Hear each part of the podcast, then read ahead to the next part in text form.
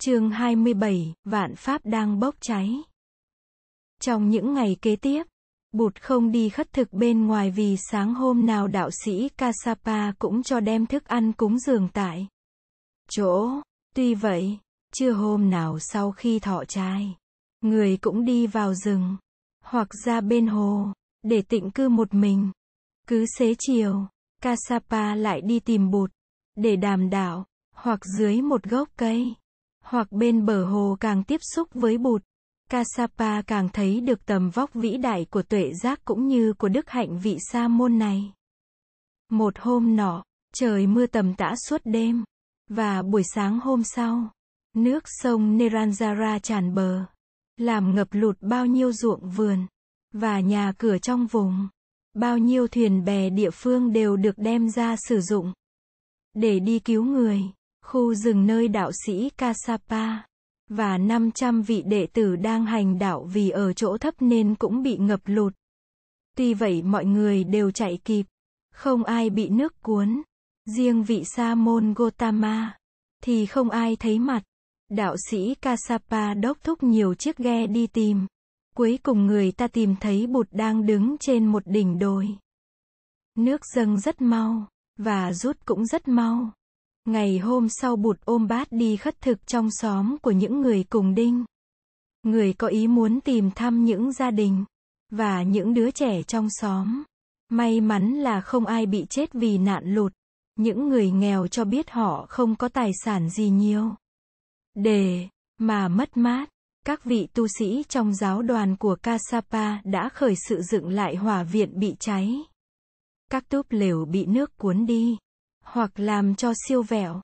Một buổi chiều, Bụt cùng đạo sĩ Kasapa đứng bên bờ sông Ni Liên thuyền. Hai người tiếp tục cuộc đàm đạo. Đạo sĩ Kasapa nói với Bụt, hôm trước, Sa môn Gotama có nói về sự quán chiếu các dòng hiện tượng sắc thân, cảm thọ, chi giác, tâm hành và nhận thức. Tôi đã thực tập và bắt đầu thấy rằng những cảm thọ và những chi giác của mình nói lên được giá trị của đời sống mình. Tôi cũng đã thấy được rằng, không có một yếu tố nào thường tại trong năm dòng hiện tượng đó cả. Sa môn Gotama nói rằng nhận thức về sự có mặt của tự ngã là một nhận thức sai lầm. Điều này tôi thấy có thể là đúng, nhưng tôi vẫn chưa hiểu được rằng, nếu tự ngã không có, thì ta cần gì phải nhọc công tu tập, giải thoát cho ai? Và ai là người được giải thoát? Bụt hỏi lại, tôn giả Kasapa, ngài có công nhận rằng khổ đau là một sự thật không? Sa môn Gotama, tôi công nhận khổ đau là một sự thật. Ngài có công nhận rằng nỗi khổ đau nào cũng có nguyên do. Cũng như vạn hữu trong vũ trụ, vật nào cũng do nhân duyên kết hợp mà thành. Tôi công nhận là những nguyên do của khổ đau có thật. Tôn giả Kasapa, khi những nguyên do của khổ đau có mặt, thì khổ đau có mặt vậy, khi những nguyên do của khổ đau vắng mặt, thì khổ đau có vắng mặt không? Tôi công nhận là khi nguyên do khổ đau không còn, thì khổ đau cũng không còn. Này tôn giả, nguyên do của khổ đau là vô minh, tức là nhận thức sai lầm về thực tại, đời vô thường, mà ta tưởng là thường. Đó là vô minh. Thực tại không có tự ngã, mà ta tưởng là có tự ngã. Đó là vô minh, từ vô minh, phát sinh ra tham vọng, giận hờn, sợ hãi, gành ghét, và bao nhiêu đau khổ khác. Con đường giải thoát là con đường quán chiếu thực tại, để thực chứng được tự tính vô thường, vô ngã, và duyên sinh của vạn hữu. Con đường ấy là con đường diệt trừ vô minh. Vô minh diệt, thì phiền não diệt, và khổ đau diệt, đó là giải thoát, cần gì phải có tự ngã mới có giải thoát. Uruvela Kasapa im lặng, một lát sau, ông hỏi, Sa môn Gotama, tôi biết những điều ngài nói với tôi là những điều ngài thực chứng, chứ không phải chỉ là những suy tưởng của trí năng ngài. Theo ngài, thì quả giải thoát chỉ có thể do công phu quán chiếu đem lại. Vậy tất cả những lễ nghi, thờ phụng, và lời khấn nguyện đều là hoàn toàn vô ích hay sao? Bụt chỉ tay sang bên kia sông. Đạo sĩ nhìn theo ngón tay người. Bụt nói, tôn giả Kasapa, nếu có người đang đứng bên này sông, mà muốn qua bên kia sông, thì người ấy phải làm gì? Người ấy phải lội qua sông. Nếu mực nước sông rất thấp, trong trường hợp nước đầy như hôm nay, người ấy phải dùng thuyền bè để trèo qua bên kia sông. Nếu bơi giỏi, người ấy cũng có thể bơi sang bên kia sông. Đúng rồi, tôn giả Kasapa, nhưng giả dụ có người muốn qua sông, mà không muốn lội, không muốn bơi, cũng không muốn trèo, trái lại chỉ đứng bên này sông, mà cầu khẩn bờ bên kia, hy vọng bờ bên kia sẽ qua tới bên này cho mình bước lên.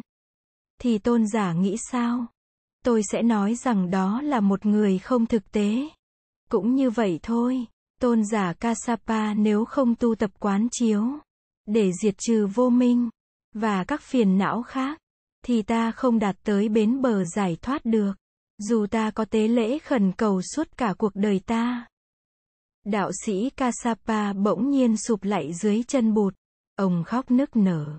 Ông nói, Sa môn Gotama, con đã lầm lỡ, hết hơn một nửa đời người. Giờ đây xin thầy chấp nhận con là đệ tử của thầy. Để con có cơ duyên học hỏi, và tu tập con đường giải thoát. Bụt nâng Kasapa dậy, người nói, tôi không ngần ngại gì, mà không chấp nhận tôn giả. Nhưng còn gần 500 vị đệ tử của ngài, thì ngài tính sao? Ai sẽ dắt dìu họ?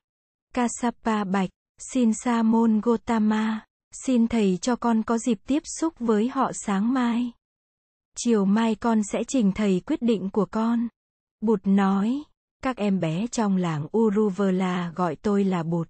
Kasapa ngạc nhiên, thưa thầy, chúng gọi thầy là Bụt, nghĩa là người tỉnh thức.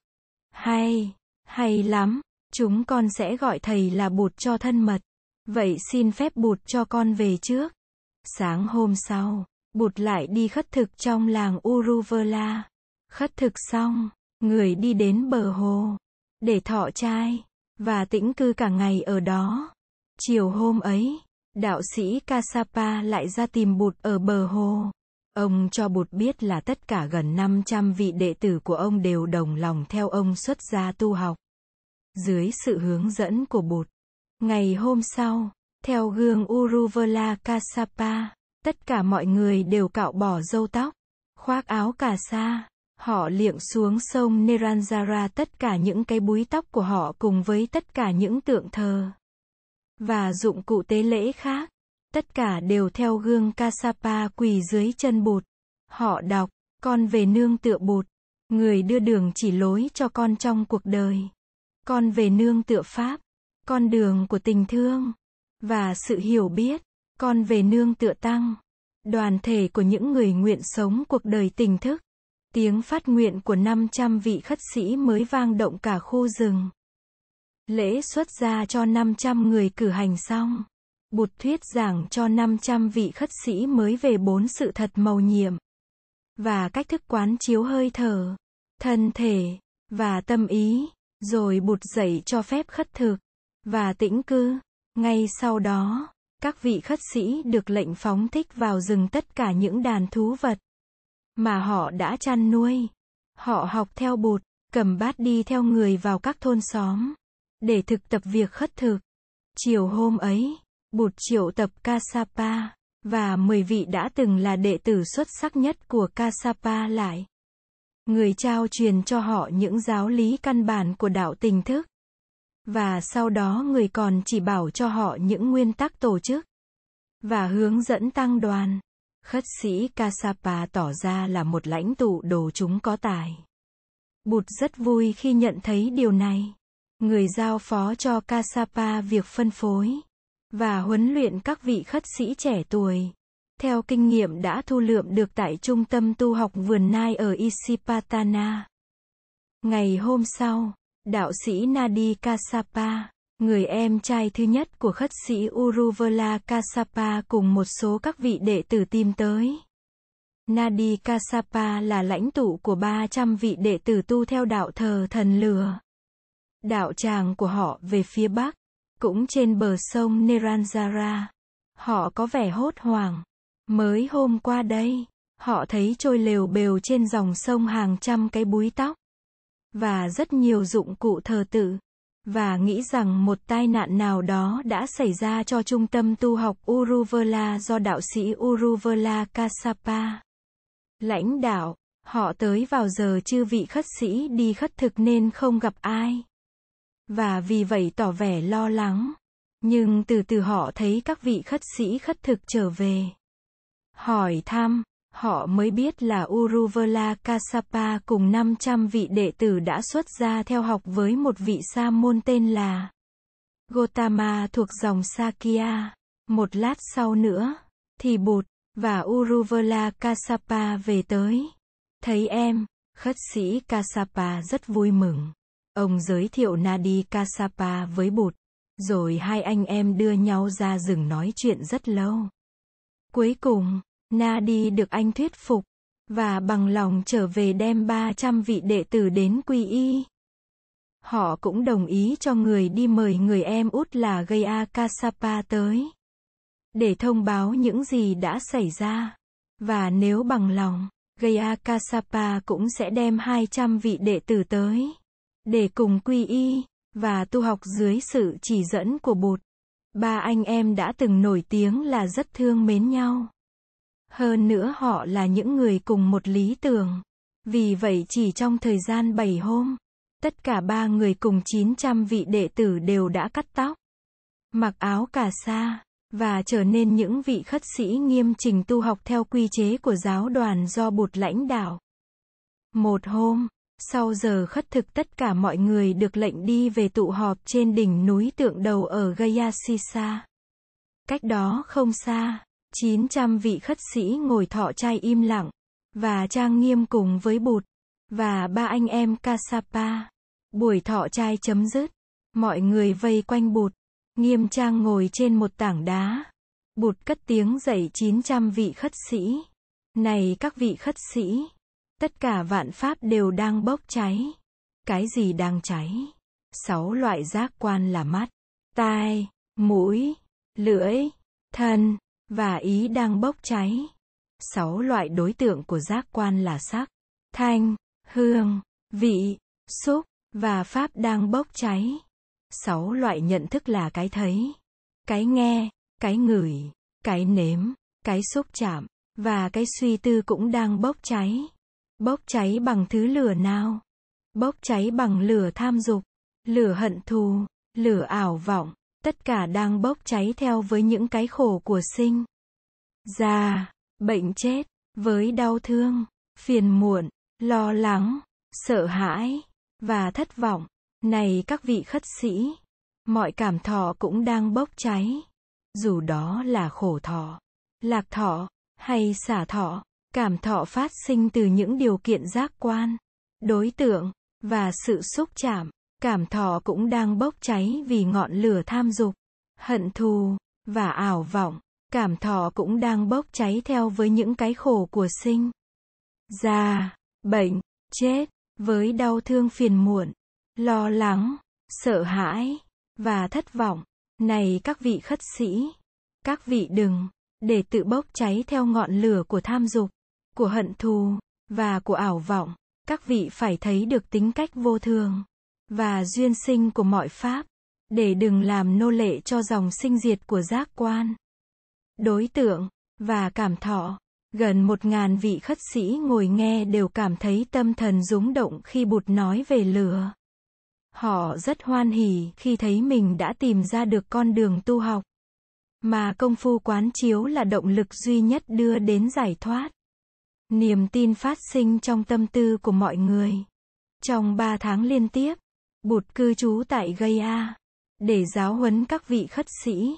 Giáo đoàn đạt tới nhiều kết quả lớn trên đường tu học. Ba anh em Kasapa đã trở thành những vị phụ tá rất đắc lực cho Bụt trong việc hướng dẫn và giáo huấn tăng đoàn.